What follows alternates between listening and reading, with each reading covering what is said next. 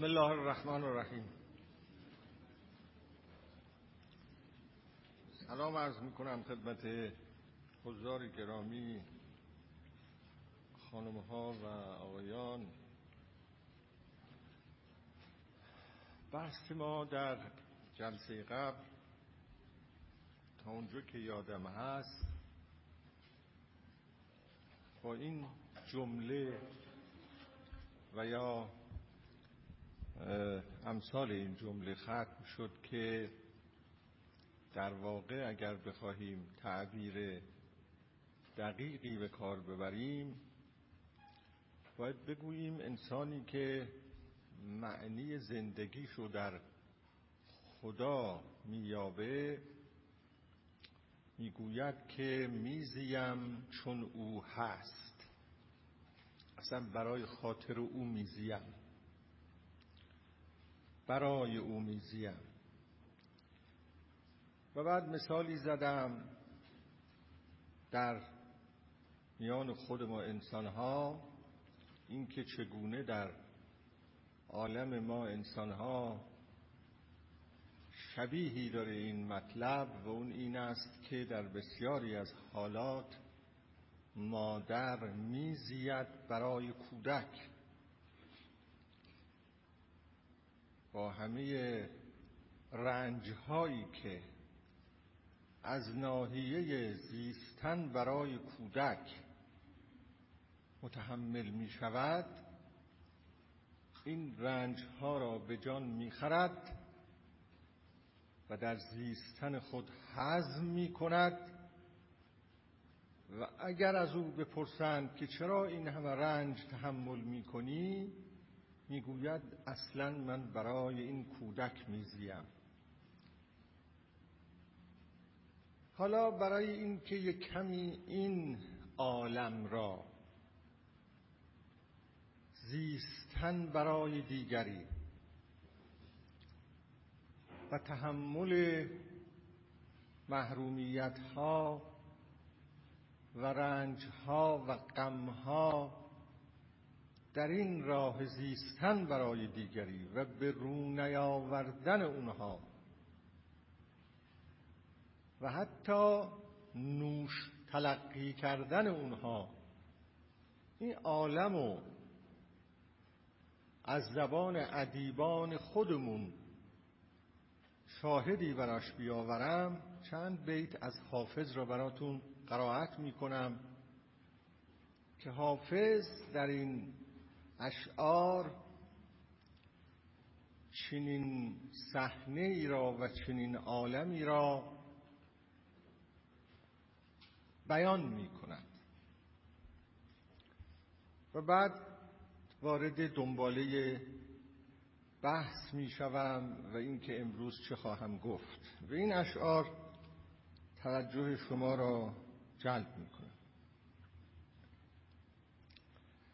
گر دست زلف مشکینت خطایی رفت رفت.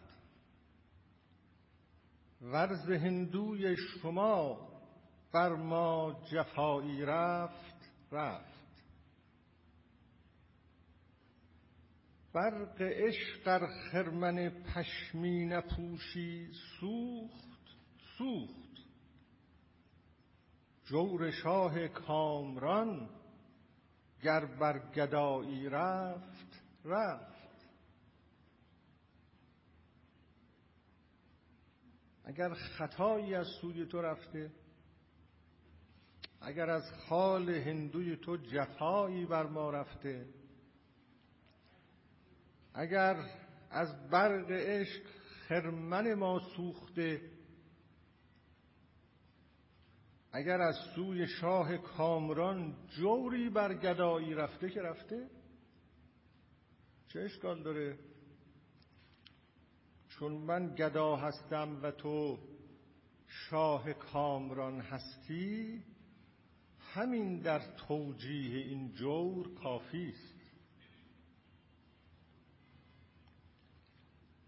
چون هندوی تو خال هندوی تو بسیار زیباست اگر از او بر ما جفایی رفته همین زیبایی خال تو در توجیه تحمل من این جفا را کافی است. در طریقت رنجش خاطر نباشد می بیار. در طریقت رنجش خاطر نباشد می بیار. هر کدورت را که بینی چون صفایی رفت رفت. عشق بازی را تحمل باید ای دل پایدار.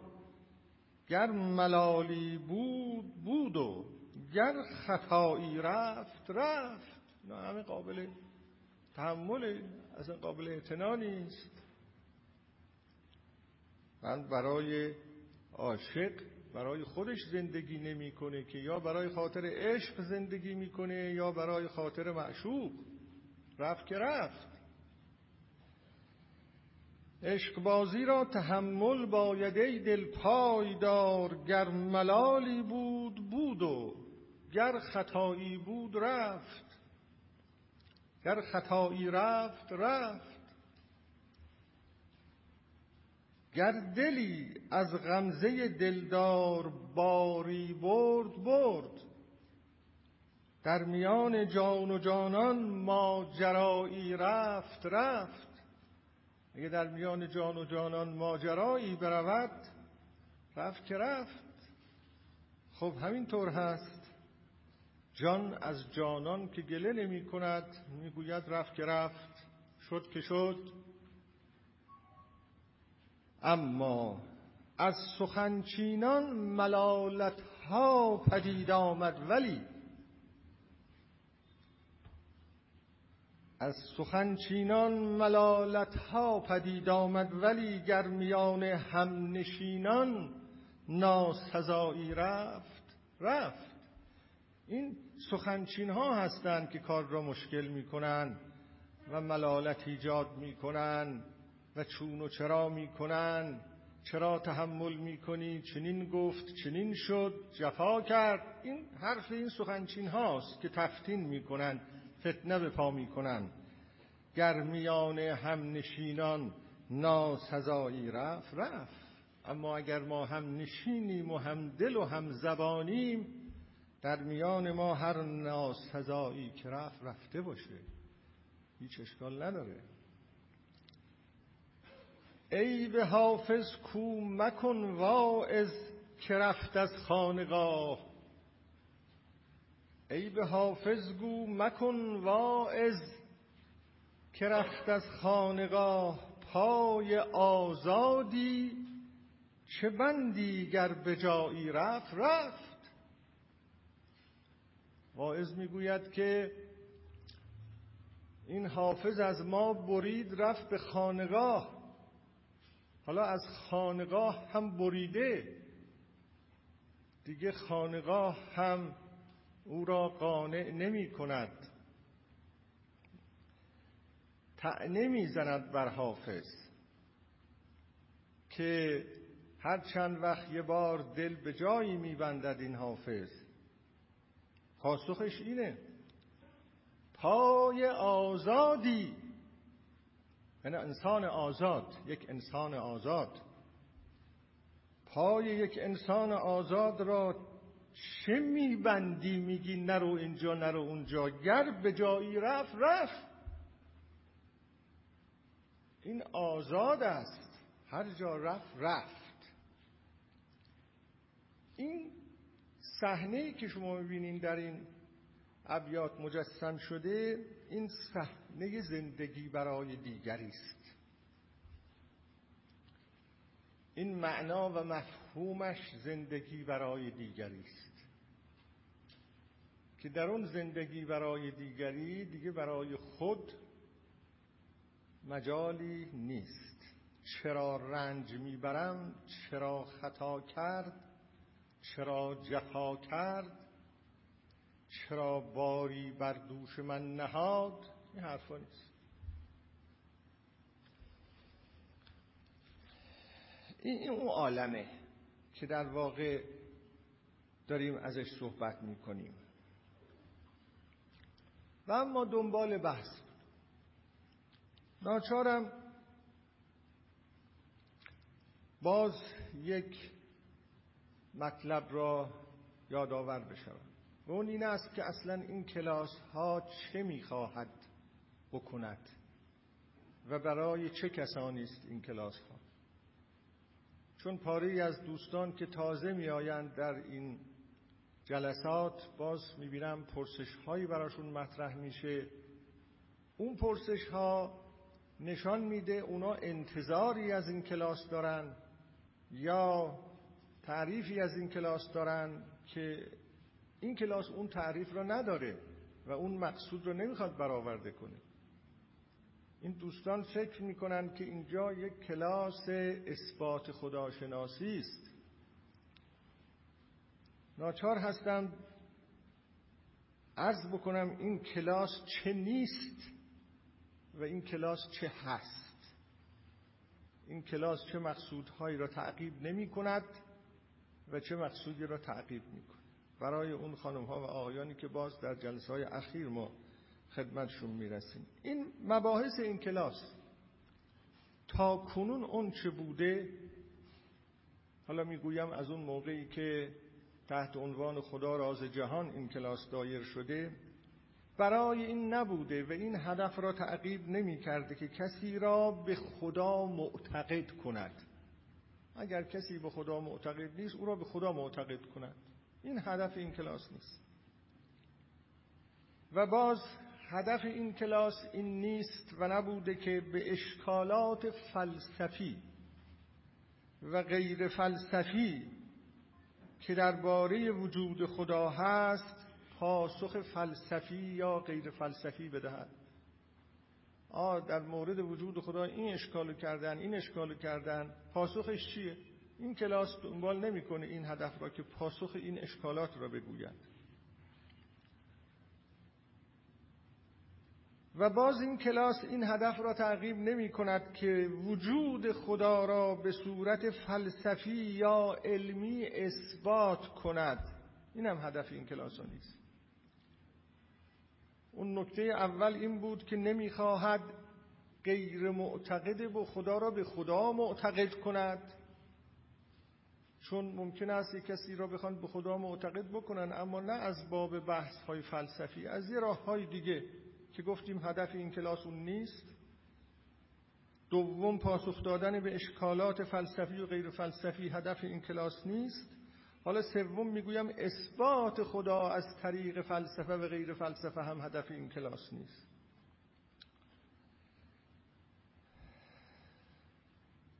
و باز هدف این کلاس تا حالا این نبوده که سرگذشت و تجربه انسانهای عارف بزرگی را اینجا توضیح دهد که با خدا زیستند و بگوید تجربه اون انسانهای بزرگ عارف از زیستن با خدا چیست؟ این در آینده مورد بحث ما قرار خواهد گرفت اما تا کنون مورد بحث نبود. اون چه تا کنون در این کلاس ها تعقیب می شده این بوده و هدف این بوده که انسانهایی هستند که به خدا ایمان دارند. ولی همونطور که در جلسه پیش گفتم به دلیل زیاد شدن و متنوع شدن حجم معلومات گوناگونشون و اینکه سخنان گوناگون شنیده اند و اینکه در دنیای بسیار پیچیده فرهنگی زندگی می‌کنن به این علل نمی‌توانند خدای خود را که به آن ایمان دارند برای خود به صورت معقول بیان کنند برای خود بیان کنند و یا برای دیگران بیان کنند. مؤمن به خدا هستند اما نمی‌توانند در مقام بیان و توضیح برای خودشون روشن کنند. به صورت واضح. که این خدایی که من از آن حرف می‌زنم دربارش چه می‌توانم بگویم؟ که سخن معقولی باشه. این یکی از احتیاجات وجودی قطعی انسان است که می‌خواهد درباره چه فکر می‌کند برای او سرنوشت ساز است و به صورت اساسی با زیستن او و عاقبت او و گذشته او سر و کار داره بتواند درباره چنین امری به صورت معقول بیاندیشد و به صورت معقول سخن بگوید و به صورت معقول با دیگران در اون باره حرف بزنه. این یک نیاز. این کلاس می‌خواد این نیاز را برآورده کنه. هدفش این. کلاس های دیگری ممکنه هدف های دیگه داشته باشه ممکن است بپرسید معقول سخن گفتن یعنی چه معقول اندیشیدن یعنی چه معقول اندیشیدن یعنی عاقلانه اندیشیدن و یا عاقلانه سخن گفتن این است که انسان بتواند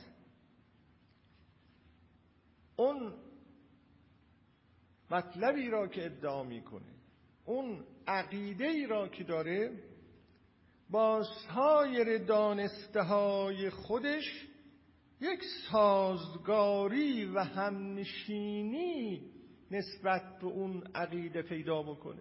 سایر دانسته هایش اون عقیده را کنار نزنن نفی نکنن. و اون امر مورد اعتقاد او و مورد ایمان او حداقل همون اندازه بتوان درباره اون امر مورد اعتقاد سخن عاقلانه گفت که در سایر درباره سایر موارد معرفت آدمی آدمی می‌تونه حرف عاقلانه بزنه حرف قابل قبول بزنه حرفی بزنه که دیگران بفهمند اون را. درباره خداش هم بتونه حداقل اینجور حرف بزنه. به طوری که سایر دانسته های او اون را تکذیب نکنه. و اون ادعا را غیر قابل قبول نسازه. مثلا فکر نکنه خدا یک موجودی است در جایی از این عالم منتها خیلی خیلی موجود بزرگتر. موجودی است در کنار موجودات اما خیلی خیلی بزرگ و خیلی قوی. و هی داره رو آدم اثر می‌ذاره هی داره امر می‌کنه هی داره نه می‌کنه میگه از اونجا آوردمت به فلان جا میبرمت اگه این طور کنی چنین می‌کنم اگه اون طور کنی چنین می‌کنم. خب وقتی این باشه عقیده آدم یه خورده اهل فکر باشه و اهل تجربه باشه در زندگی هزار تا اشکال برای این پیدا می‌کنه. این نمی‌تونه قبول کنه. یعنی نمی‌تونه سخن عاقلانه درباره این خدا بزنه حالا یه مثال خیلی کوچولو بود گفتم و تا برسه به عقاید دیگری که ما آدمیان داریم فقط موقعی که مریض میشیم متوجه خدا میشیم. برای اینکه توجه خدا رو به خود جلب کنیم می‌بینیم در فلانجا زیارت می‌خوایم توجه خدا رو به خودمون جلب کنیم. از این جور چیزا مثل که مثلا خدا یه چیزیه یه کسیه یه ابر مردیه یه ابر قدرتیه حالا هر چه اسمش می‌خواید بزنید احتیاج داره به اینکه ما توجه او را به خودمون جلب بکنیم. اگه توجهش رو به خودمون جلب بکنیم با ما خوبه. اگه توجهش رو به خودمون جلب نکنیم میگه ای بنده تو رو ما رو رها کردی منم تو رو رها کردم برو هر چی به سرت میاد بیاد. این حرفا. این حرفا. خب یه خدا آدم اهل فکر باشه می‌بینی که با این خدا نمی‌تونه کنار بیاد دیگه. این خدا هزار یه جور اشکال پیدا می‌کنه. دچار مشکل میشه. در حالی که از طرفی مسئله خدا یه مسئله حیاتی برای انسان مؤمن به خدا. سرنوشت ساز حیاتیه. مسئله این نیست که فلان چیز فلان جا هست یا نیست. فلان مسئله جوابش مثلا اون جواب معینی یا نه. خدا خداست برای کسی که با خدا سر و کار داره. این کلاس در واقع می‌خواد این نیاز رو برطرف کنه. اینو گفته باشم برای اون کسانی که تازه تشریف می‌برن این لازم بود بگم.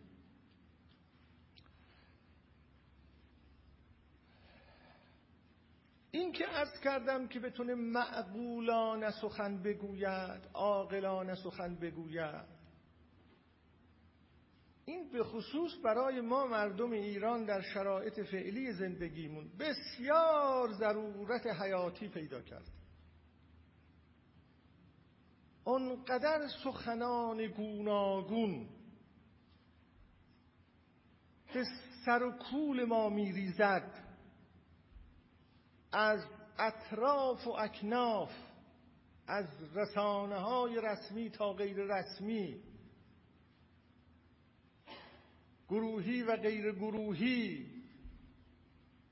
به نام خدا و به نام دین که یک آشفت بازار عجیب و غریبی درست شد. در یک چنین شرایطی اینو من درک می کنم نیاز است یک نوع گلیم خود را از آب بیرون کشیدن. گلیم خود را از آب بیرون کشیدن به این معنا که بالاخره برای خود یه تکلیفی باید روشن کنه. کدوم خدا؟ کدوم دین؟ یه ضرورت شده. اینجا یک پارانتزی باز بکنم.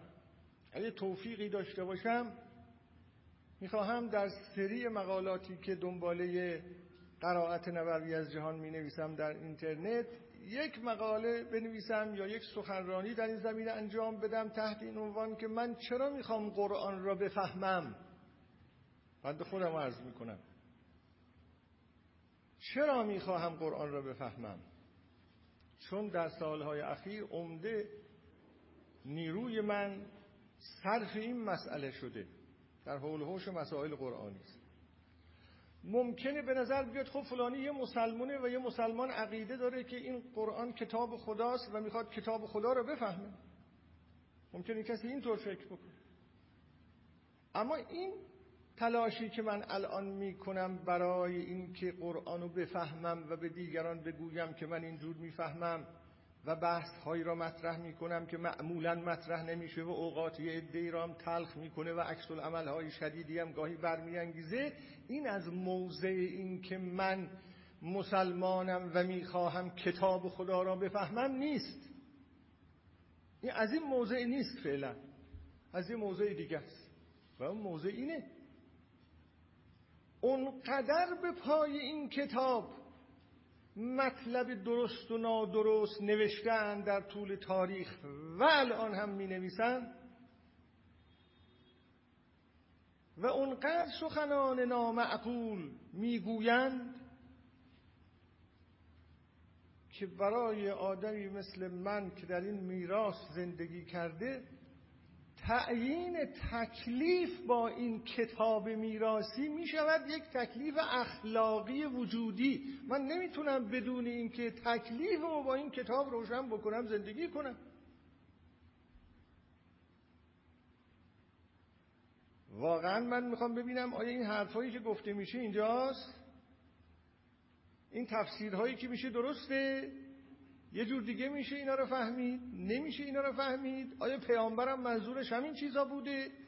یا اینا یه اموری است که در طول تاریخ بیش از هر چیز بنا به علل و دلایل سیاسی اضافه شده انباشته شده سنت رو پر کرده پدران به پسران گفتن پسران به پسرانشون گفتن نسل به نسل همینطور آمده آمده و الان به صورت واضحات و بدیهیات برای ما در اومده. اما اینجوری نبوده از اول. یعنی تعیین تکلیف با میراث و این کتاب با این کتاب که بزرگترین نقش ها را در زندگی خانواده های مذهبی بازی کرده و بازی می‌کنه روشن نشه به لحاظ اندیشه ای انسان احساس راحتی درونی نمی‌کنه. باید اول با این کتاب تکلیف رو روشن کرد یه عقیده درباره این کتاب پیدا کرد با استدلال و فهم خودش نه اینکه فلان آقا اینجور گفته فلان آقا اینجور گفته. خب گفته ها زیاده خطا هم تو این گفته ها خیلی زیاد بوده. این یه موضع دیگه است. این یه موضع وجودیه.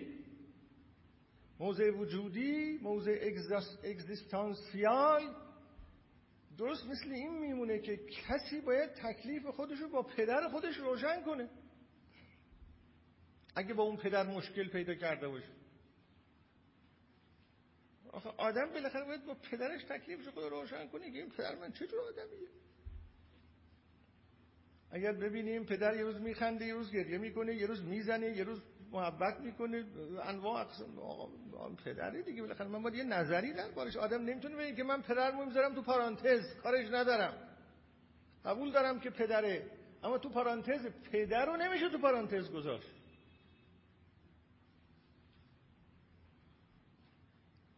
این کتاب رو نمیشه تو پارانتز گذاشت. نه از باب این که چون کتاب خداست. اون یه موضع دیگری است در جای خودش. همین کتابی است که 1400 سال با سرنوشت ما کار کرده رو سرنوشت ما.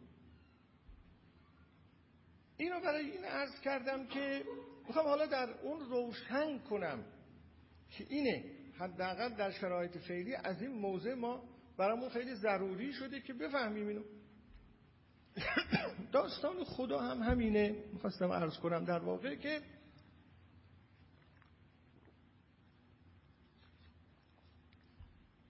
ضروری است. ما بدونیم که در بحث خدا چطور می‌تونیم حرف بزنیم که خودمونو راحت کنیم؟ وجدانمون راحت باشه عقلمون راحت باشه احساسمون عاطفمون راحت باشه. خب.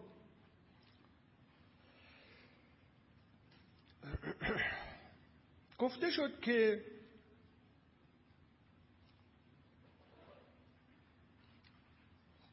بحث به اینجا رسید. خدا به مسابه معنای معناها گفتیم. یا اگر بخواهم دنباله اون جمعبندی جلسه قبل را بگیرم باید بگویم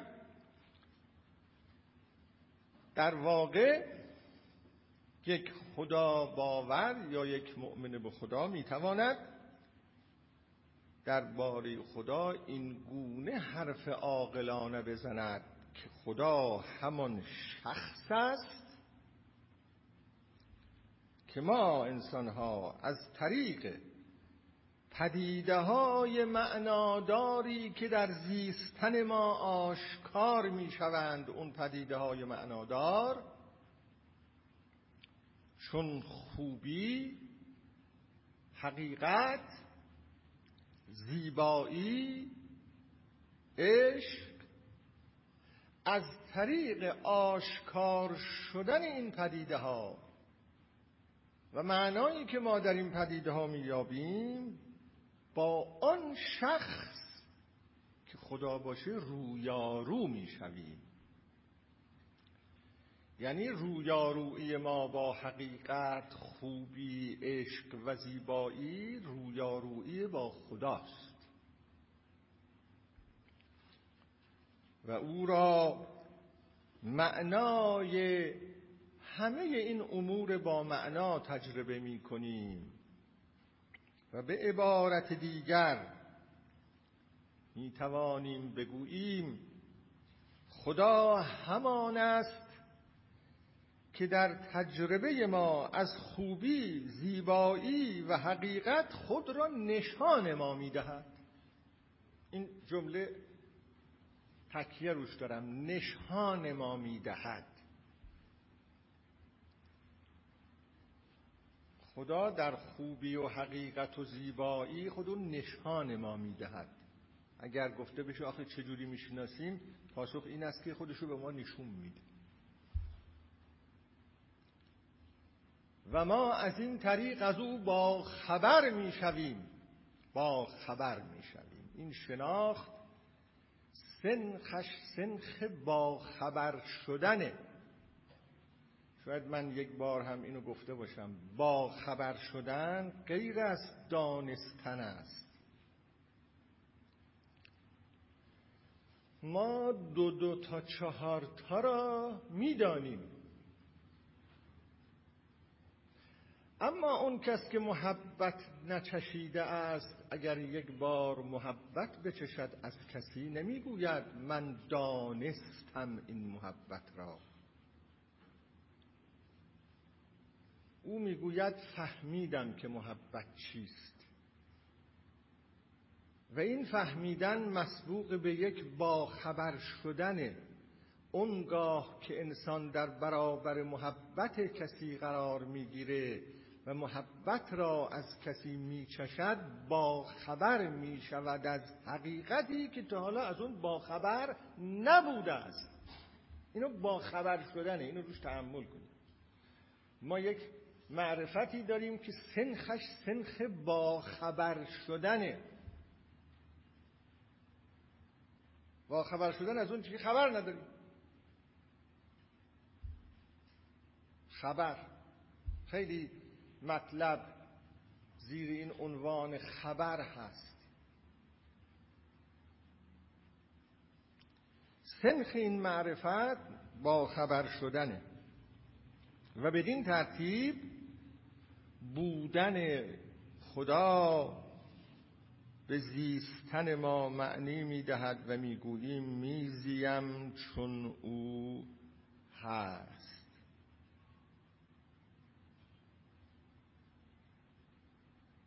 انسان نهیلیست پوچگرا مشکلش کجاست؟ انسانی که می‌گوید من زندگی برام ارزش نداره جهان پوچه مشکلش کجاست؟ مشکل این انسان این است که نمی‌داند برای که بزید. اینه. مشکل سختی است. که انسان یه روز به اینجا برسد که نمی‌داند برای که بزید. زندگی نه زندگی جسمانی. اینا رو من یه روز تفکیک کردم از هم. زیستن. زیستن ما همیشه زیستن برای چیزی یا زیستن برای کسی است. و تا اون کس یا اون چیز برای ما ارزش داره زیستن ارزش داره. اگه اون کس یا اون چیز نباشه زیستن ارزش نداره. ما همیشه برای کسی یا برای چیزی میزیم نه برای خودمون. هیچ کس برای خودش نمیزید تعمل بفرمایید بعدا ببینید آیا کسی برای خودش میزید یکی برای بچهش میزید یکی برای پدرش میزید یکی برای علم میزید یکی برای پیشرفت کشور میزید یکی هم برای خدا میزید حالا به این بحث هم خواهم رسید که تفاوت زیستن برای خدا و یا زیستن مثلا برای علم در کجاست؟ چون وقتی گفتیم که اونجوری هم یه عده‌ای در زندگیشون معنی پیدا می‌کنن این سوال پیش میاد که خب یکی با برای خاطر اینکه پیشرفت علمی حاصل بشه معنی پیدا می‌کنه در زندگیش. یکی هم میگه چون خدا هست میزیم. اون اونجوری معنی پیدا می‌کنه برای زندگیش. اینم اینجوری معنی پیدا می‌کنه زندگیش. خب فرق اینا چیه؟ هر کسی یه جور معنی پیدا می‌کنه. آیا این معنی ها با هم قابل سنجشه؟ می‌تونیم حرف بزنیم که اون چه جور معنیه این چه جور معنیه؟ اینو بحث خواهیم کرد. میوه میوه است. یک سیب گلاب آبدار با نشاط خیلی تازه هم میوه است یه سیب مونده خشک شده هم میوه اما این چجور میوه است اون چجور میوه است ما اگر گفتیم که شکلهای مختلف داره معانی زندگی و اشخاص می‌تونن با معانی مختلف زندگی کنن. آیا لازمه این سخن این است که درباره این معناها دیگه نمی‌تونیم حرف بزنیم؟ کدوم چجوره کدوم شکوفاتره؟ کدوم میوه آبدارتر و معطرتره؟ این یه بحثی است که شاید امروز برسم یه مقدار اینا رو با هم مقایسه بکنم.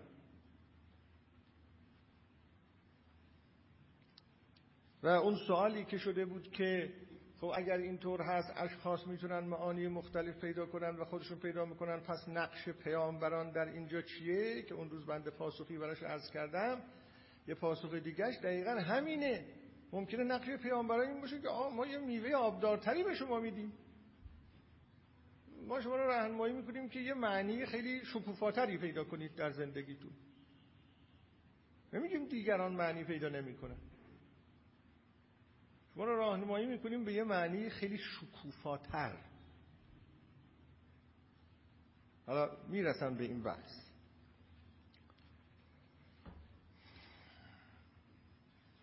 خب.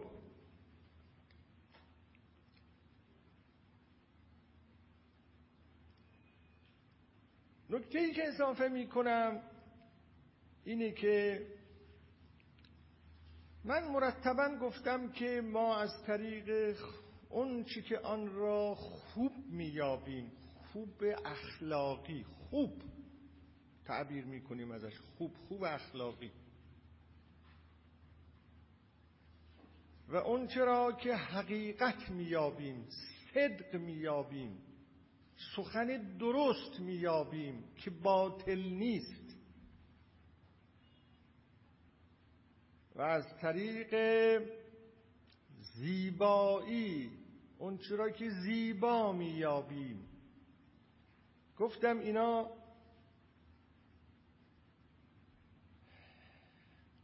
از طریق اینها ما با خدا مواجه می‌شویم.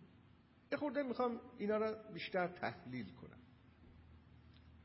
ببینین دو تا ویژگی دارن اینها خوبی زیبایی. حقیقت. یه ویژگیشون این است که اینا مطلقا خوب بودن یک کار خوب که الان مثالش خواهم زد مطلق است. یعنی چه مطلق است؟ یعنی مشروط به هیچ حادثه دیگری نیست. قطع نظر از هر چیزی خوبه. یه مثال.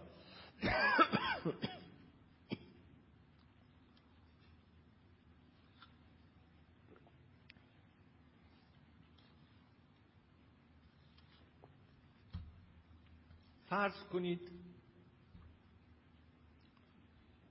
دو تا انسان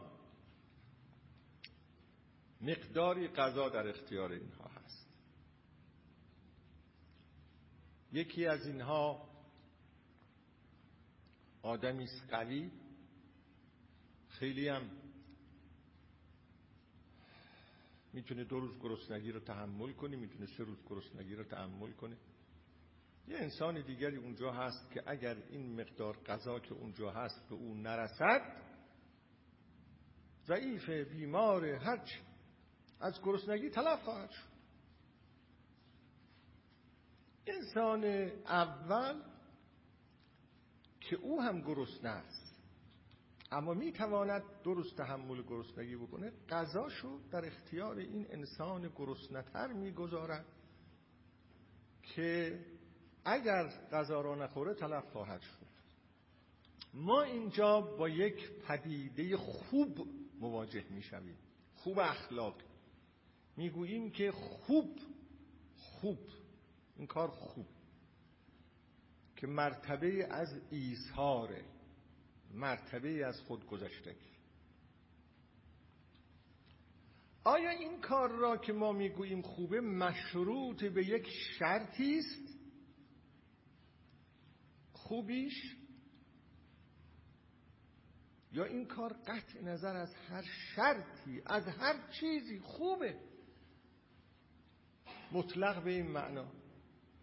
ظاهرا اینجا شرطی وجود نداره که این کار خوب است. برای اینکه فلان شرط همراهش بود. اگه اون شرط همراهش نباشه دیگه این کار خوب نیست. این کار خوب است چون امروز اتفاق افتاده. اگه فردا اتفاق افتاده بود خوب نبود. این کار خوب است برای اینکه در ایران اتفاق افتاده. اگه در انگلستان اتفاق افتاده بود خوب نبود. و هاکذا و هاکذا ما این احساس رو نداریم. یا اگر هزار سال قبل اتفاق افتاده بود خوب نبود. امروز خوبه. این شهودی که ما در اینجا از خوبی داریم یک شهود مطلقه. مشروط به هیچ شرطی نیست.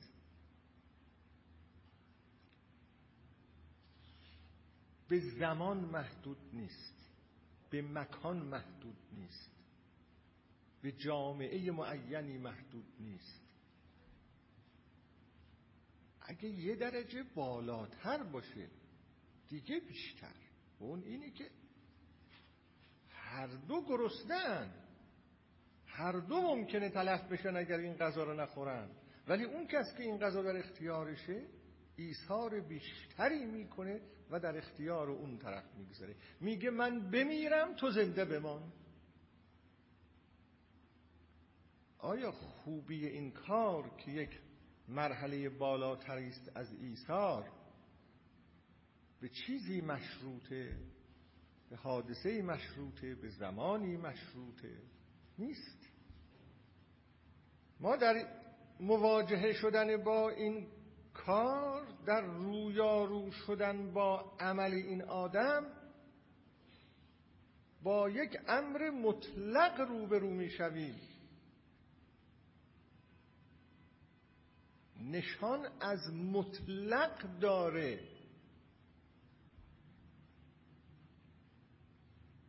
و همچنین در جمله های صادق اون جاهایی که کسی سخن حقیقی می‌گوید یا سخن حقیقت می‌گوید یا در مواجهه با زیبایی اون جایی که ما با یک زیبایی مواجه می‌شویم اونجایی که ما با یک گل واقعا زیبا مواجه می‌شویم. به طوری که هر کس اونجا عبور می‌کنه میگه به به این گل چقدر زیباست این انسان چقدر زیباست. آیا این زیبایی را که ما در اینجا شهود می‌کنیم مشروط به چیزیه؟ یعنی مثلا جنگل های اروپا زیباست اما جنگل های مازندران ما یا گیلان ما زیبا نیست. تو جنگل زیباست به هر حال. ممکنه زیبایی البته مراحلش فرق بکنه. قله های سرسبز کوه ها اگر فلانجا باشه زیباست اما فلانجا باشه زیبا نیست. دریایی که آبش رنگ مروارید به خود گرفته و موج آرامی روی اون رو گرفته و شما در کنار اون موج مخملگون حالا این در دریای شمال باشه یا در دریای مرمره باشه یا جای دیگه باشه این زیبایی مثلا یه جا هست یه جا نیست. مطلق بودن به این معنا که مشروط به هیچ شرطی نیست. جاودان بودن هم باست اینا جاودان هم هستن. جاودان بودن معناش این است که ما اینجور درک می‌کنیم. ما از درک خودمون داریم حرف می‌زنیم. ما انسان ها اینجور درک می‌کنیم که اون ایثاری که اتفاق افتاد اون قضایی که در اختیار دیگری گذاشته شد برای همیشه خوب است. هزار سال پیش اتفاق افتاده بود خوب بود. هزار سال بعد هم اتفاق بیفته خوبه. به ذهن خودتون مراجعه کنید ببینید اینطور هست یا نه. نه اینکه اینها رو از من بپذیرید. ببینید آیا این دوتا مشخصه ای که میگم مشخصه نامشروط بودن و مشخصه جاودانه بودن هنگامی که شما با زیبایی با خوبی با حقیقت مواجه می‌شوید کنارش هست یا نیست؟ آدم اگه تحلیل کنیم ما معمولا تحلیل نمی کنیم آدم اگه تحلیل بکنیم بینی که بله واقعا اینا اینطوریه.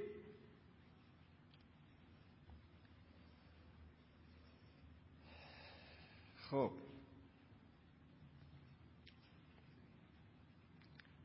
البته چیزی رو من اضافه بکنم. انسان هایی هستن حساسیت به این مسائل ندارن. حساب اونها جداست. این حرف ها در مورد کسانی است که حساسن در برابر زیبایی در برابر حقیقت درباره خوبی. انسان هایی هم هستن حساس نیستن. بله این درست ما اگر از خوبی از معنای خوبی معنای زیبایی معنای حقیقت سخن می‌گوییم. در درک کسانی سخن می‌گوییم که در اینها ارزشی مییابند در اینها معنایی مییابند. اینو داریم تحلیل می‌کنیم. ببینیم این ارزش چیه؟ این معنی چیه؟ اساس این ارزش چیه؟ اساس این معنی چیه؟ و الا اگر کسی به این مسائل حساس نباشه تمام این بحث ها را و این روی کردها را که حالا آدم از طریق زیبایی یا از طریق مواجه شدن با حقیقت یا خوبی اخلاقی به معنا و بعد اساس معناها خدا متوجه میشه همه اینها رو یه چیزای بی رفتی می‌دونه شکی بنابراین ما داریم میگیم کسانی که اینا براشون ارزش داره اینا براشون معنی داره حقیقت معنی داره زیبایی معنی داره نمی‌دونم خوبی اخلاقی معنی داره و این لازمش یه حساسیته یه حساسیت وجودیه. اونو داریم تحلیل می‌کنیم.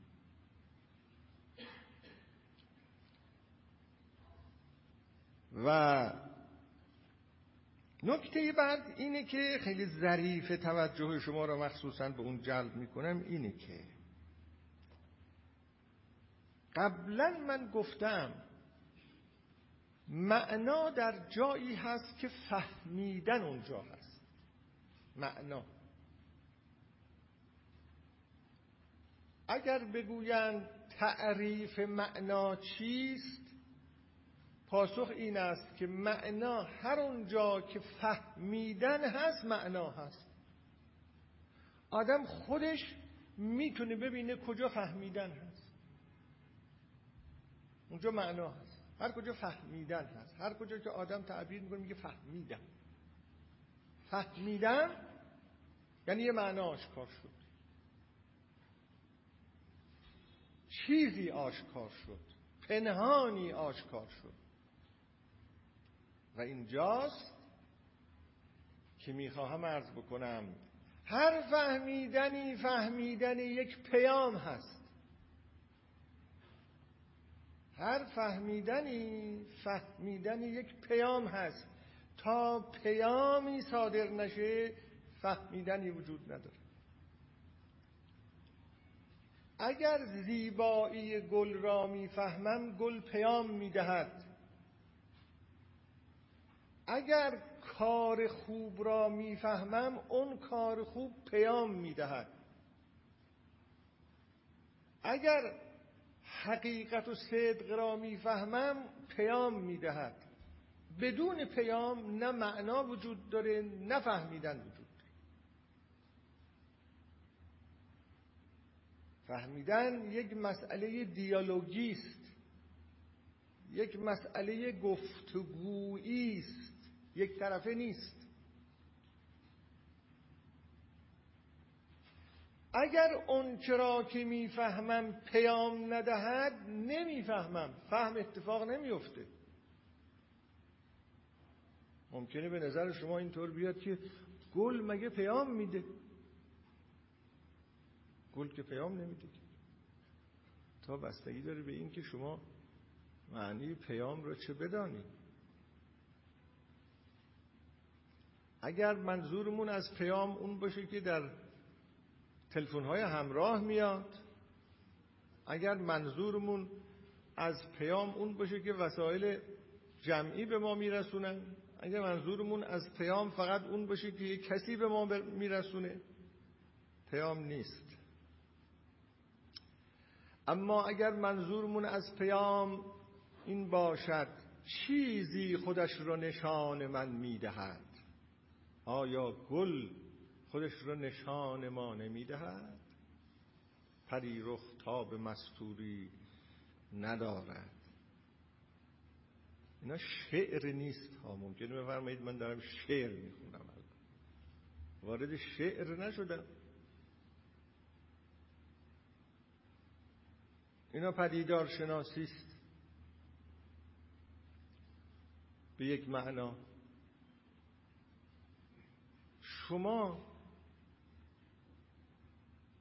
وارد یک موزه که می‌شوید تابلوهای گوناگون زیبا اونجا هست در مقابل این تابلوها و میستید و این تابلوها رو می‌فهمید یا این تابلوها رو می‌خونید. کسی به شما پیام نمیده؟ گفتگو می‌کنیم ما با تابلو در واقع. گل هم به ما پیام میده. گل سنگ به ما شاید پیام نده. چوب به ما پیام نده شاید. حالا اونم در یه وادی دیگری پیام میده. ما سمیعیم و بسیر و باهوشی با شما نامحرمان ما خاموشی اما حالا در این بحث ها مربوط میشه به این بحث عالم انسان که انسان عالم داره و عالم انسان یعنی معانی. اینو این بحث را ناچار هستم یک روز اینجا مطرح کنم و در جلسه های آینده مطرح خواهم کرد و بعد بهتون میگم که این بحث ما داره به کجا میره. چگونه ناچاریم یه چیزایی رو اضافه کنیم به این بحث ها گل پیام میده. کار نیک پیام میده. وقتی ما در برابر یک کار نیک قرار می‌گیریم رویارو می‌شویم با پیام. تکون می‌خوریم و چیزی می‌فهمیم. پیام چیه؟ تکون می‌خوریم و چیزی می‌فهمیم. تلنگر به ما می‌خوره از این کار. نمی‌خوره؟ گریمون می‌گیره.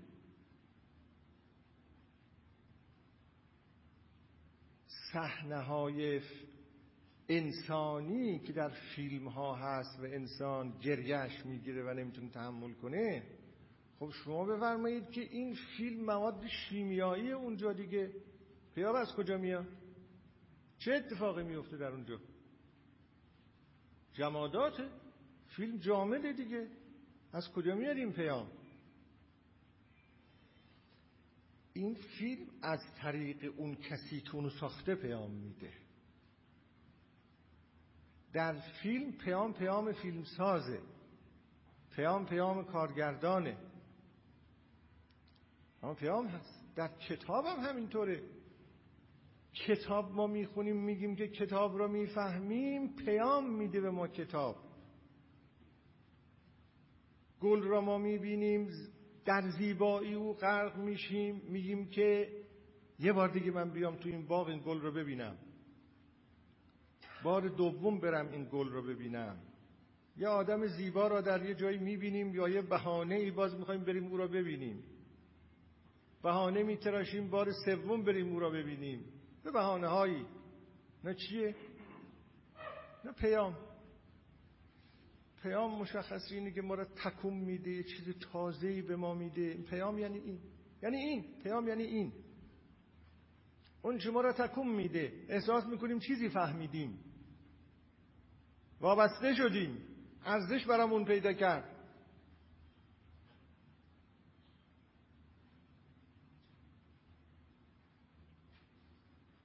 صحنه های اظهار علاقه مادر به یک کودک. که انسان رقت قلب پیدا می‌کنه. خب نکته ای که به اینجا باید اضافه کرد اینه که هر پیامی شخصانی است. هر چیز که هر جا پیام هست شخصی اونجا هست. شخص تنها انسان نیست. و این شناخت شناخت شخصانی شناخت ما از یک گل شناخت ما از یک شخصه مگه شخص باید انسان باشه فقط؟ شخصانی است. و هر معنایی شخصانی است. هر کجا معنایی هست اون معنا به یک شخص وصل به گونه ای چون شخص است که پیام میده.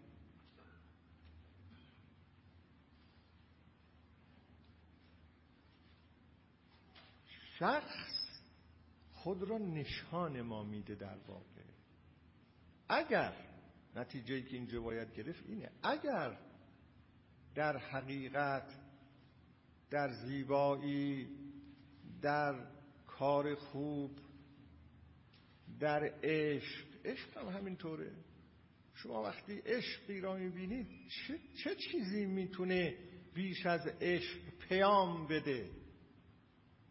جریان عشق سریان عشق چه چیزی بیش از این می‌تونه پیام بده؟ چه پیامی قوی تر از پیام یک صحنه عاشقانه؟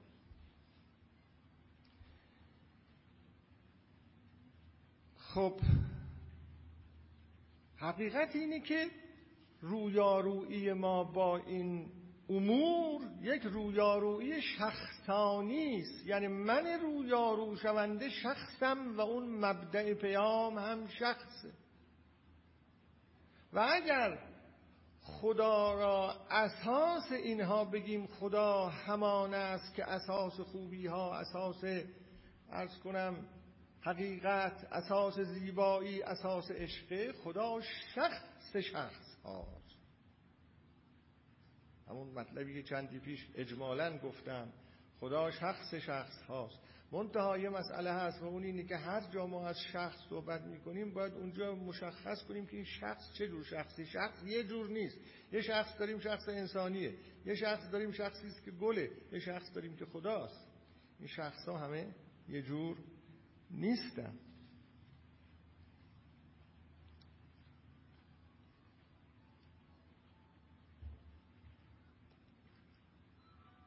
خب.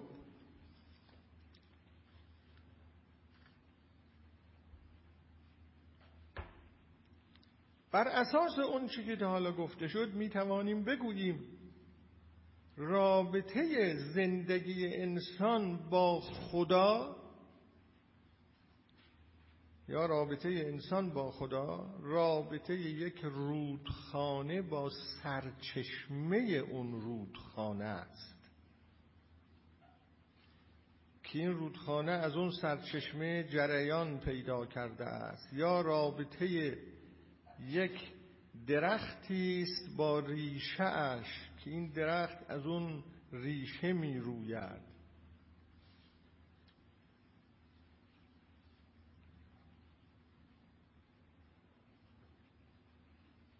خدا معنای معناها. اینجا یه مسئله خیلی خیلی مهمی مطرح میشه. اون این یعنی چه خدا معنای معناها؟ اون چیزی که تا حالا در ذهن ما بوده از خدا چیز دیگه بوده. یعنی معنای معناها؟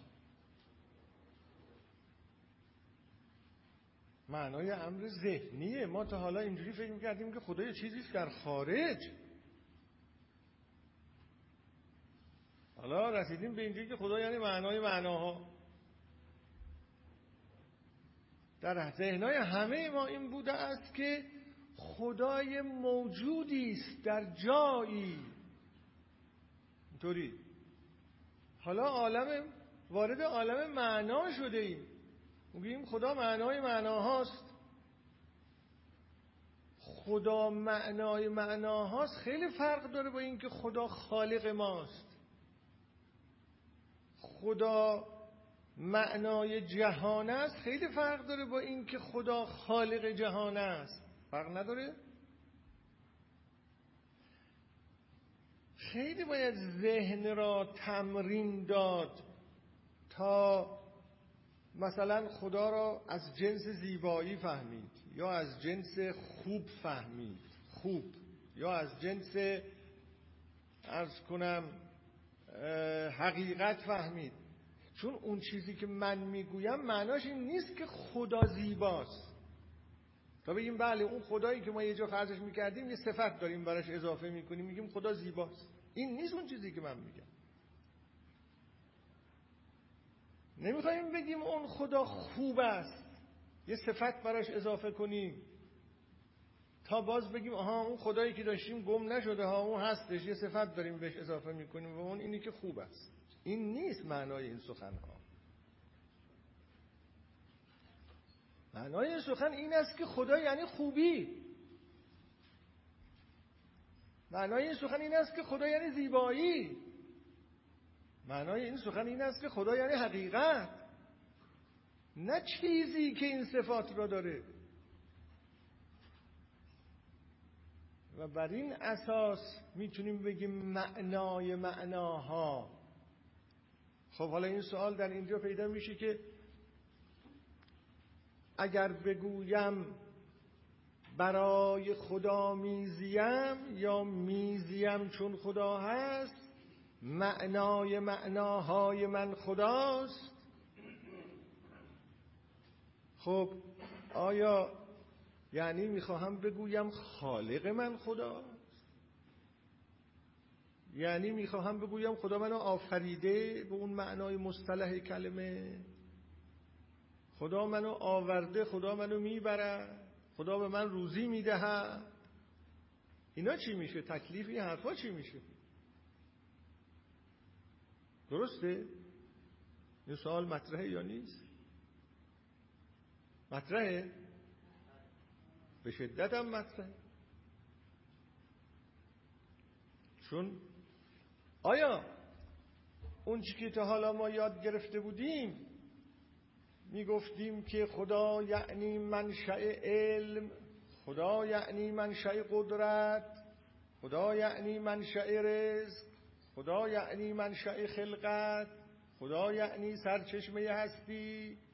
وقتی از اون دریچه های هستی شناختی به خدا نزدیک می شدیم حالا این تصویر از خدا اونا رو نفی می‌کنه معلوم میشه اون همه باطله. یا همونها را از یه زاویه دیگه داریم می‌بینیم. از یه زاویه دیگه داریم می‌بینیم.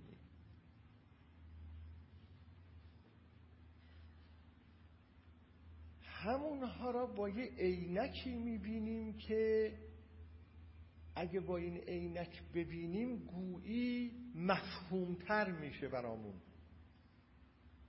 این توضیح می‌خوام. ببینید در ذهن ما معمولا رابطه خدا و انسان یا رابطه خدا و جهان رابطه علت و معلوله. علت و معلول نه معنا و معنای معناها علت و معلول. سبب و مسبب علت و معلول. ما از علت و معلول چه درکی داریم معمولا؟ ما معمولا درکمون انسان معمولی از علت و معلول یه درک مکانیکی و فیزیکیه. یعنی چه؟ مثلا ما الان اینجا نشستیم اگر یک صدایی بلند بشه در بیرون این سالن فورا به ذهنمون میاد که حتما یه علتی داشته. مثلا اینکه تق افتاد یه چیزی به یه جای خورد. یه کسی چیزی را انداخت. این تصور تصور فیزیکی و مکانیکیه. چیزی را یه کسی به یه جایی زد مثلا. این یه مفهوم مکانیکیه یک مفهوم فیزیکیه. دارو می‌خوریم بیماریمون خوب میشه. میگیم علت این که من خوب شدم این است که اون دارو رو خوردم. اینجا با مفهوم مکانیکی فیزیکی سر و کار داریم.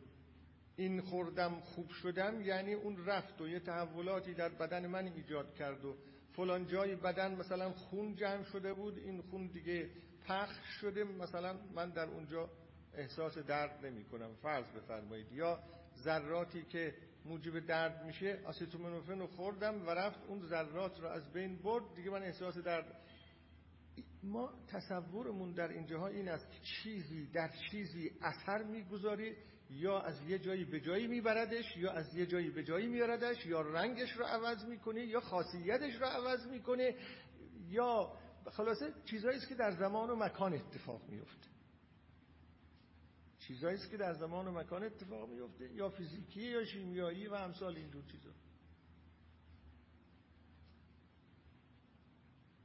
اینا رابطه های علی و معلولیه که ما به این شکل تصور می‌کنیم. رابطه خدا و انسان هم در نظر ما در ذهن عادی ما یه چنین چیزایی است. وقتی میگیم مثلا خدا ما را آفریده فکر می‌کنیم معناش این است که شبیه اون چیزی که مثلا یک کسی یه مجسمه درست می‌کنه. یه موادی را مسائلی را جمع می‌کنه و یه کارش می‌کنه و بعد این میشه مجسمه. خدا ما رو آفریده. یعنی یه روابط علی و معلولی و فیزیکی و مکانیکی میان ما و خدا برقرار هست. یا مثلا وقتی ما دعا می‌کنیم میگیم که مستجاب شد یعنی در ما یه حالتهایی پیدا شد در خدا هم یه حالتهایی پیدا شد. خدا دعای ما رو مستجاب خدا جهان را آفریده یعنی مثل یه مثلا ساعت ساز ساخته یا به تدریج ساخته حتی اونهایی که به تکامل معتقدن. پشت سر تکامل خداست درسته؟ یعنی چه پشت سر تکامل خداست؟ یعنی یه چیزی یه موجودی یه جایی هست خیلی چنین چنان عالم مطلق قادر مطلق فلانه تکامل رو داره هدایت می‌کنه. کس نمیگه خدا عین تکامله. خدا مبدع تکامله میگن. این تصور این تصور همون چیزی است که مایه دردسر آدمی است. اون وقت است که آدم خیال می‌کنه هر وقت حالش خوبه خدا داره باش رفاقت می‌کنه. هر وقت حالش بده خدا دست دادش برداشت. صفاتی که در قرآن هم ذکر شده برای انسان در قرآن صفاتی برای انسان ذکر شده از همین مقولات که انسان وقتی حالش خوب باشه درباره خدا چجور فکر می‌کنه وقتی حالش بد باشه درباره خدا چجور فکر تصورات ما معمولا این هاست که مثلا داریم زندگی خودمون می‌کنیم اما وقتی مریض میشیم یه دفعه فکر می‌کنیم که ها یه کسی از یه جایی می‌تونه به ما کمک کنه ها مثلا و اون خداست. اون چیزی که اسمشو گذاشتن خدای خلع پوش. یعنی اون جاهایی که دیگه دست آدم کوتاه میشه از اداره زندگی خودش یا چیزایی دیگه به درد آدم به داد آدم نمی‌تونن برسن اونجا یه چیزی به داد آدم می‌رسه. گرچه در این تصویرها هم بعضیا هستند که حتی هرچه از این تصویرها براشون بسازید باز هم مسئله خدا براشون مطرح نمیشه. اما بسیاری از خداپرستان یه همچون چیزایی دارن. حالا یه خورده ذهن توحیدی تری داشته باشن یه خورده با این متفاوته مثلا. و همینه دیگه. هممون اینجوری هستیم با کم و زیادش دیگه. تقریبا با کم و زیادش. یه بار گفتم یه چیزی را ولی دیگه الان تکرار نمی کنم حالا گرچه یه تکرارم بکنم شاید بعضیا نشنیده باشن وقتمونم داره میگذره. یه تعهد اخلاقی هم دادم که حتما وقتی بگذارم برای پاسخ سوالات در آخر جلسه. یه کسی می‌گفت که از دوستان ما می‌گفت که قبل از انقلاب زندانی شده بودم با یک آدم ملحد غیر معتقد به خدا که خیلی هم از لحاظ سیاسی آدم مهمی بود. این شاید یه دفعه گفته باشم گفت ما رفیق شده بودیم تو زندان مال قبل از انقلاب. یه شب گفتم به فکرم افتاد که یه خورده بشینم از خدا برای این حرف بزنم و اینا ببینم این تغییری درش پیدا میشه یا نمیشه. حال میشه اون رفیق ما در صدد اثبات ایجاد عقیده برای خدا بود. چیزی که ما اینجا در صددش نیست. ایجاد عقیده برای خدا. گفت نشستیم و یادم آمد اون آیه قرآن که آه اگر شما نیمه شب باشید دونم در کشتی باشید چی باشید؟ دریا غرق بشه چیز بشه طوفانی بشه. می‌دونید آیه‌ای در قرآن کریم هست که اگر این اتفاقات بیفته اون وقت است که منکرین خدا به یاد خدا بیفتن. وقتی که می‌خوان در دریا غرق بشن برای او کاملا مجسم کردم شب است و تاریک است و در اقیانوس هستی و کشتی داره غرق میشه و بیسیم هاتون قطع شده است و طوفان دیگه تا سر و کله کشتی بالا آمده است و قطعا همه غرق خواهی شد. نیمه شبه از هیچ کجا دیگه کمکی خبری قطعه اونجا به یاد کسی چیزی میفتی یا نه؟ گفت یه خود فکر کرد. گفت اگه اینجوری باشه دیگه هیچی پدرمون در اومده تمام شده قضایا دیگه. حالا بنده اینجوری تعبیر می‌کنم. اون خیلی تعبیر دیگری کرده بعضی یا هم حالا اینطوریه. اما حالا قطع نظر کسانی که اینجوری هستن واقعا ما اینجوری این روابطی که بین ما و خدا یا تصویری که داریم چون اینجوریه فکر می‌کنیم که خدا معنی معناها یه چیزی یعنی چی؟ خدا ما رو درست کرده آفریده می‌بره میاره هر لحظه در ما اثر می‌ذاره یه چیز خارجیه. هم جهت هست که این معنای معناها اونطور که شاید و باید جا نمیفته ولی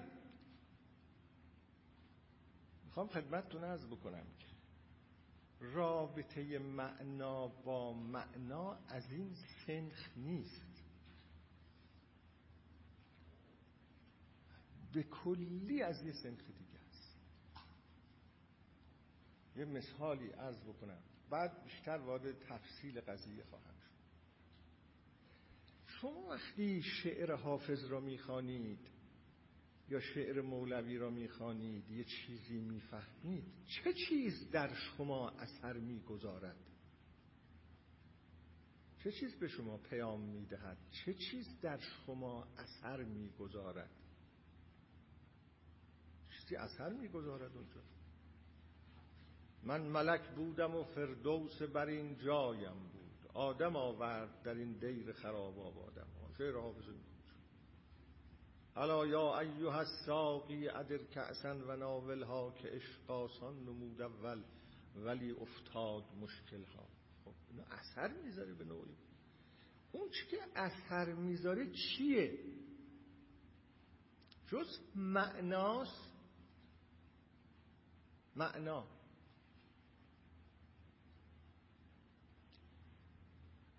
من با یه معنا روبرو هستم. و معنا مرا متأثر می‌کنه. معنا مرا دگرگون می‌کنه. معنا دید مرا عوض می‌کنه. معنا منو از خوشبینی به بدبینی می‌برد و از بدبینی به خوشبینی میآورد. کمتر کسی است بتوانه کتاب بوف کور صادق هدایت رو بخونه و تحمل بتونه بکنه. بدبین نشه. معناست. نیچه سخنانی داره در پاری از کتابهاش. کمتر کسی پیدا میشه اون تعبیرات نیچه رو بخونه و یک نهیلیست نشه. حداقل اون تعبیراتش رو. اینا همه تأثیرات معانی است که ما را زیر رو می‌کنه ما را گوناگون می‌کنه ما را از خوشبینی به بدبینی می‌بره از بدبینی به خوشبینی میاره در ما حیرت ایجاد می‌کنه در ما نشاط ایجاد می‌کنه در ما تجربه های ویژه ایجاد می‌کنه. اینا همه معانی است. نه در است نه دیوار است. و سنخ تأثیر معانی در ما از سنخ تأثیر علت در معلول نیست. این نکته مهمه. از سنخ تأثیر علت و معلول نیست. یه معنایی وقتی در من منو دگرگون می‌کنه. باید فکر کرد که این از چه سنخیه؟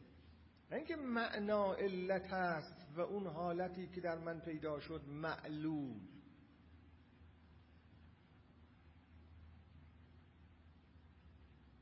یه چیز دیگه است. اگه بخواهیم بگوییم چه سنخه شاید بتوانیم بگوییم من اونگونه می‌شوم که اون معنا اونگونه است. من آنگونه می‌شوم که اون معنا اونگونه است. نه اینکه اون معنا علت است و من معلول. یکی هی اینا رو میشه تحلیل کرد. گویی من و اون معنا یکی می‌شویم در روند یک گفتگو. من ما می‌شود. به جای من یک ما می نشیند و تجربه من از خودم عوض می شود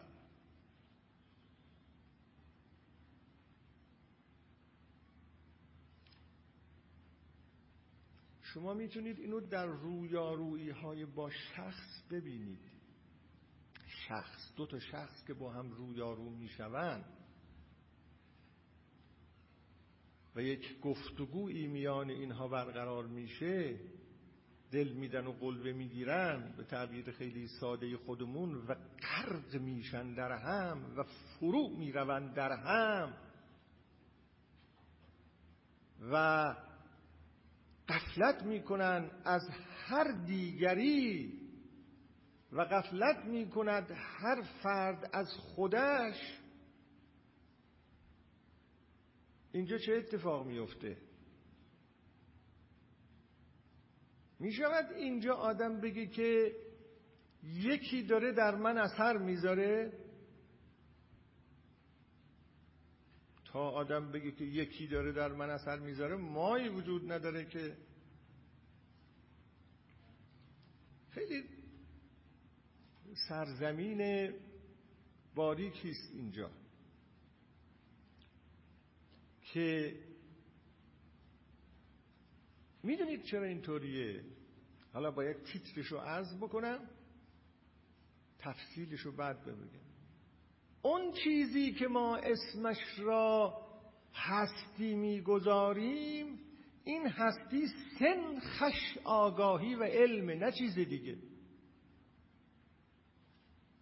من وقتی میگم هستی من این هستی من سنخش چیه؟ سنخش آگاهی است. هستی من یعنی آگاهی من. بس سلام هیچ غیر از این. هستی یعنی علم. هستی یعنی آگاهی. همون که مولوی گفت ای برادر تو همون اندیشه ای نه اینکه من یه چیزی هستم و آگاهی من چیز دیگر. من چیزی هستم و علم من چیز دیگر. من همون اصلا هستی یعنی آگاهی و سلام. جهان هستی یعنی جهان آگاهی. آگاهی است. هستی مساوی است با آگاهی. هستی آگاهی حالا اگه اینطوره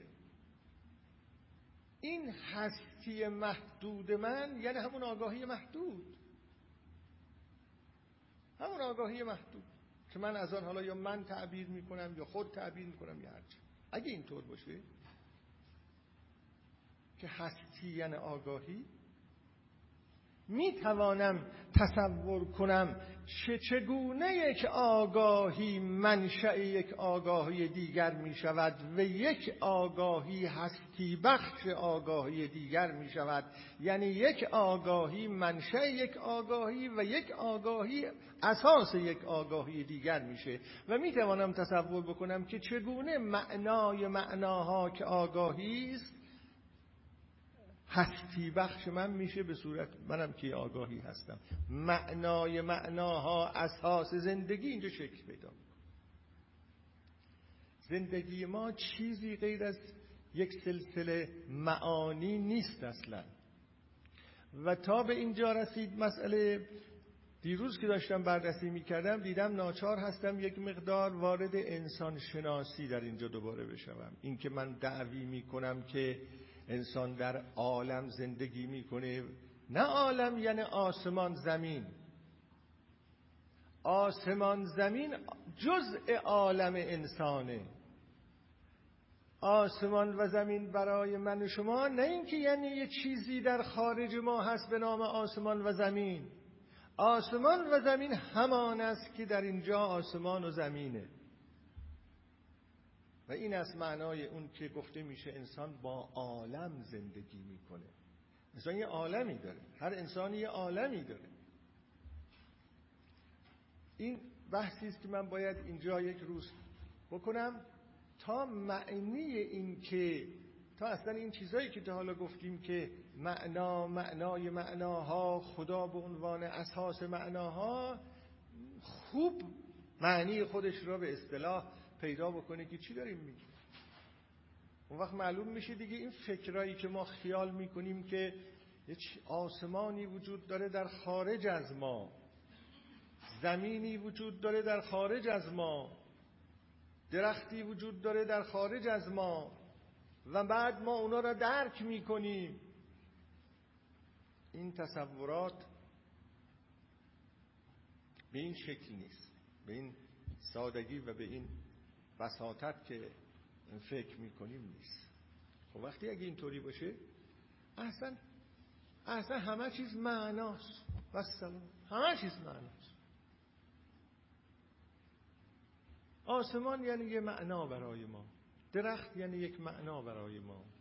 زمین یعنی یک معنا برای ما. همه چیز معناست برای ما. وقتی اینطور باشه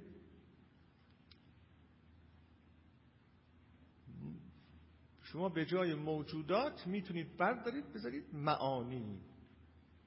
موجودات مساوی معانی. اگه موجودات مساوی معانی باشه خدا هم که اساس موجوداته میشه مساوی میشه معنای معناها ریشه معناها.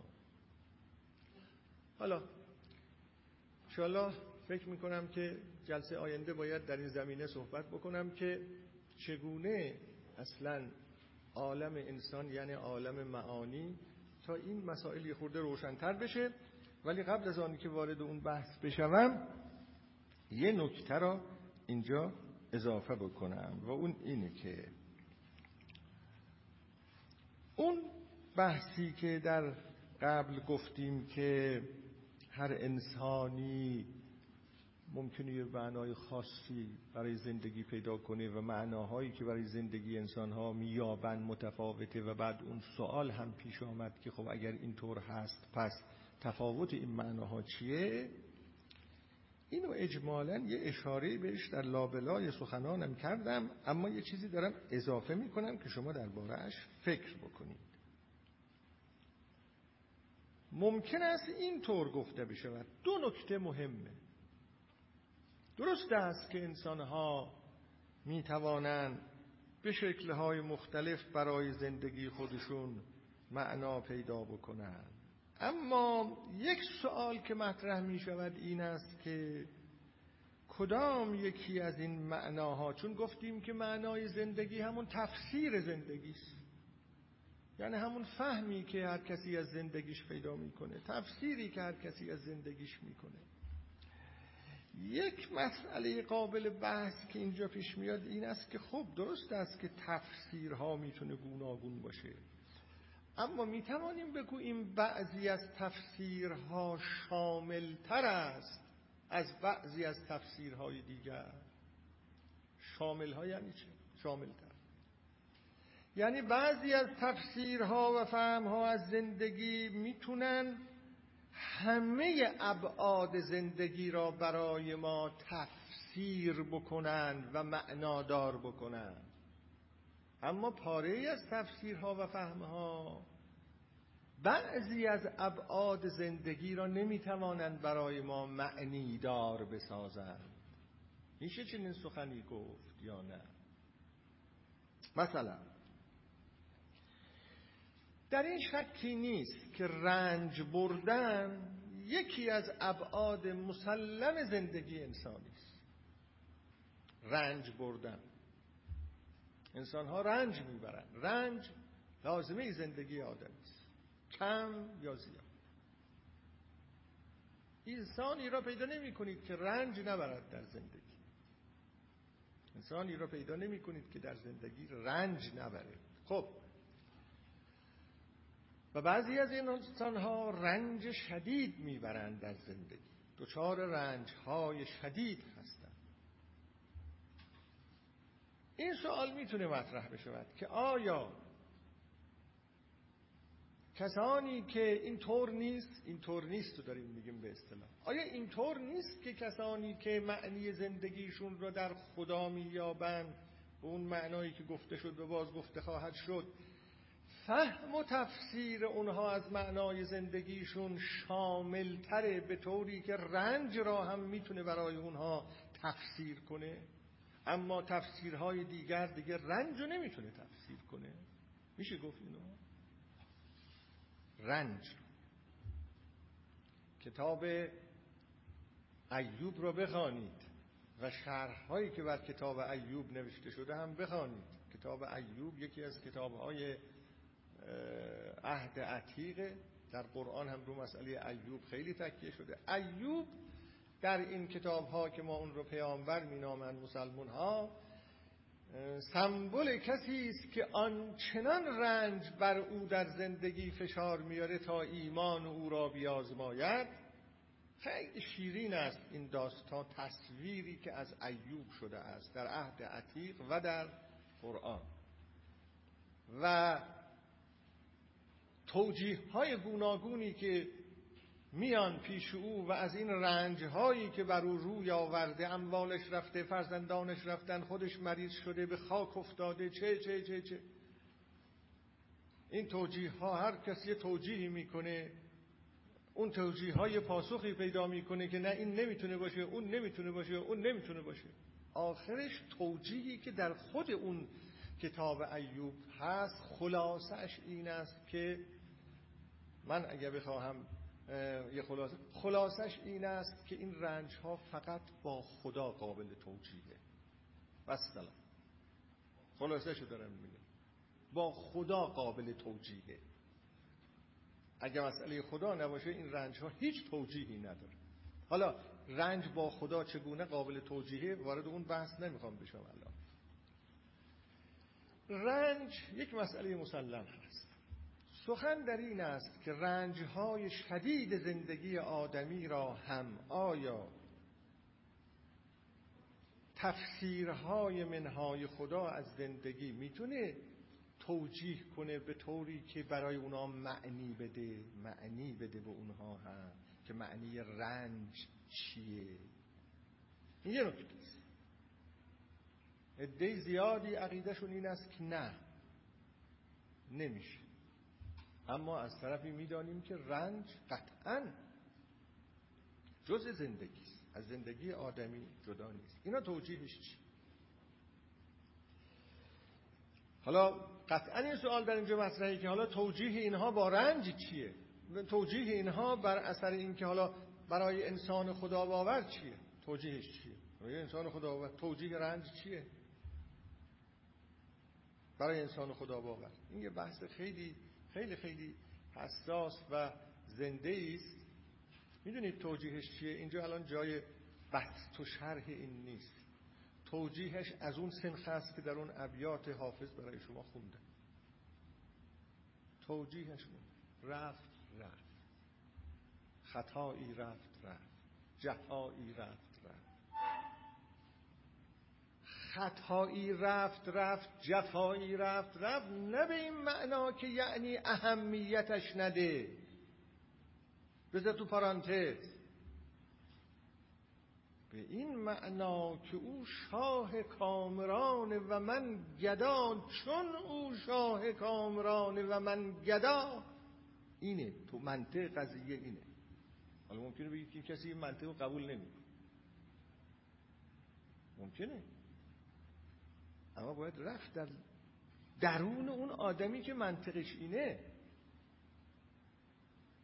درون اون آدمی که منطقش اینه. در داستانهای عشقی بکش. عاشق به معشوق میگه بکش. بکش. جان را مگر نمی‌خواهی؟ این جان در کفه. در اختیار تو شما باید بری درون او ببینی این یعنی چه. چه توجیهی برای او هست. از بیرون نگاه کنی معلوم نمیشه. بری در درون او معلوم میشه که این یعنی چه چگونه قضیه را برای او حل می‌کنه. مگر معنی داری زندگی جز اینی که زندگی معمایش برای کسی حل بشه و رضایت بخش باشه؟ در عین رنج. باید از زاویه خود او نگاه کنیم قضیه. معروف به لیلی گفتم به مجنون گفتن آقا این لیلی که اینقدر زیبا نیست. گفت با چشم من نگاه نمی کنی که. لیلی مسئله منه نه مسئله تو. فضولی هایی که ما انسان ها داریم این. مسائلی که مسائل ما نیست در دربارهش قضاوت میکن اگه عشق مسئله کسی است بخوای اون رو بفهمی باید بری تو عالم او از دید او نگاه کنی از دید مجنون نگاه کنی به لیلی. ببینی چیه؟ ببینی اونجا چه خبره؟ نه از دید خودت. حالا وقتی ما این حرف ها رو می‌زنیم یا هر این حرف وقتی مطرح میشه کسانی از بیرون بدون اینکه وارد درون این عوالم بشون می‌گوین آخه یعنی چی؟ رنج رنج دیگه رنج. نه برو در درون این عوالم. ببین در درون این عالم انسان هایی که منطقشون اینه یا دریافتشون اینه داستانشون چیه؟ برو در درون اون عالم که از زمان پیامبر اسلام نقل میشه که یکی از اصحاب پیامبر آمد خدمت پیامبر گفت ای رسول خدا من همسری دارم چنین و چنان. این بسیار با ایمان گفت برام تعریف کن ببینم چیه. گفت پسری داشتیم بسیار دوستش داشتیم. هم من هم او. خیلی نور دیده ما نور چشم ما بود. این پسر مریض شد. روز به روز حالش شدید شد. و خیلی ناراحت بودیم. خیلی متأثر بودیم. یک روز به بهانه ای این خانوم من من از خونه فرستاد بیرون که برو فلان جا. دارم فلان چیز را بخر فلان حاجت را برآورده کن برگردی دو سه ساعتی طول کشید. بعد برگشتم به خونه. دیدم این خانم لباس های خیلی تمیز پوشیده خودش رو آرایش کرده در رو باز کرد منو برد در یه اتاق دیگری. گفتم چیه؟ چجوری شده غذای فلان گفت چی خدای امانتی به ما داده بود سالهای پیش و امروز فرستاد. این امانتش رو برد. البته قبلا یه چیزی گفت. گفت که بگو ببینم اگر کسی امانتی به کسی سپرده باشه و بعد اون صاحب امانت بیاد بخواد امانتش رو پس بگیره و اون مرد بخواد نده اون شخص بخواد نده. تو چه قضاوتی درباره او می‌کنی؟ گفت این خیانت در امانت نه نه فلان. گفت خدا هم امانتی به ما داده بود. چند سال پیش و یک ساعت پیش اون امانتش رو از ما گرفت برد. خیلی هم ساده خیلی هم شادان خیلی هم خندان. رسول خدا گفت سلام منو به این همسرت برسون. این یه مرحله خاصی از ایمان. خب یه چیزی رو باید از درون عالم او بهش نگاه کنیم. مگه مسئله مسئله انسان نیست؟ مگه مسئله مسئله رضایت انسان و توانایی تفسیر او از زندگیش نیست؟ این که درست نیست من از بیرون نگاه کنم بگم این خرافاته. مثل این است که من به یک صحنه عاشقانه نگاه کنم بگم این دیوونگی آدم. اینطور خودشو پای معشوق جونشو می‌ذاره دیوونه است یعنی چه؟ برو. پول تو در حرفا چه باید از درون نگاه کرد به این قضایه حالا باز صحبت من طول کشید. نمی‌دونم چطور شد افتادم تو این عالم. آره بخواستم این عرض بکنم که خب یه این سواله که آیا به اصطلاح تفسیر بی خدای از زندگی هم رنج را توجیه می‌کنه یا نه؟ یه سوال دیگرم این است در اینجا که اگر اینطور باشه که نه اون چیزتره به اصطلاح اون شاملتره و میشه همه ابعاد زندگی را تفسیر بکنه این میشه یه تفاوت. نکته دیگه این است که خب تفاوت زندگی ها آیا می شود گفت که مثلا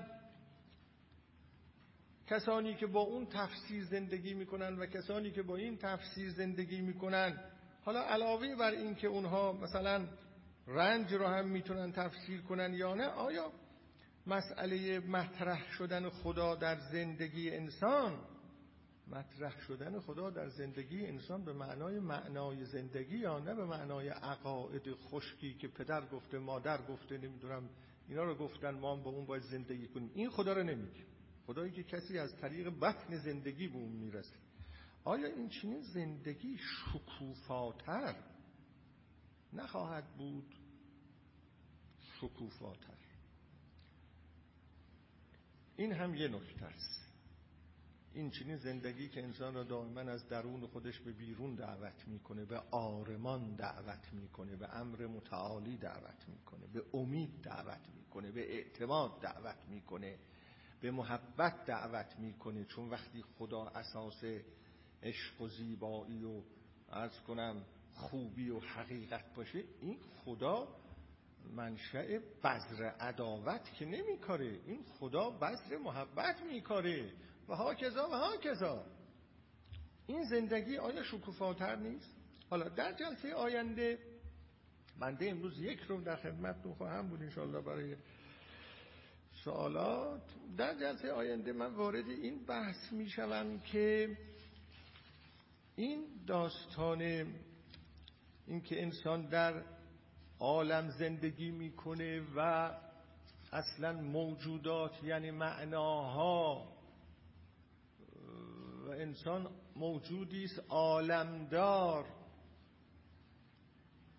خود اینو براتون توضیح باید برم در جلسه آینده. به عنوان مکمل این بحث قبلی تا معلوم بشه که چطور اصلا داستان ما داستان آسمان و زمین و نمی‌دونم درخت و گل و گیاهی که در خارج از ما هستن نیست. اصلا ما انسان ها همیشه در خود سیر می‌کنیم. در خود مینوردیم. در خود معنا میابیم نه در بیرون از خود. و همه چیز از درون میجوشه و به قول عطار رهرو و مقصد و سه چیز یکیست با هم. یادم رفت. سه چیز با هم یکیست بله. این ما انسان ها در درون خودمون و در خودمون داریم سیر می‌کنیم. اینجا بهتر می‌فهمیم که این داستان معنای معناها یعنی چی بعد که این نکته رو توضیح دادم انشاءالله می‌روم. نمی‌دانم اون در یک جلسه تمام بشه یا نه. انشاءالله تمام می‌کنیم. بعد خواهم رفت یک مقدار سراغ تحلیز اگزیستانس انسان. و ببینیم دو سه جلسه دیگه ظاهرا کار داریم. حالا نمی‌تونم پیش بینی کنم چون به نظرم رسید که اینها هم باید اضافه بشه تا ما بتونیم به بحث دیگری وارد بشیم. چون مجموعه این بحث هایی که در معناشناسی کردم همون جور که ملاحظه می‌کنید ما را کشونده به عالم انسان. به عالم انسان. بحث خداشناسی ما را کشونده به عالم انسان. و یه مقداری باید از انسان بیشتر بگوییم بیشتر بشنویم تا اون بحث ها روشنایی های بیشتر پیدا کنیم. من عرایزم اینجا تموم میشه. می‌تونم یک رو در خدمتتون باشم برای پاسخ سوال.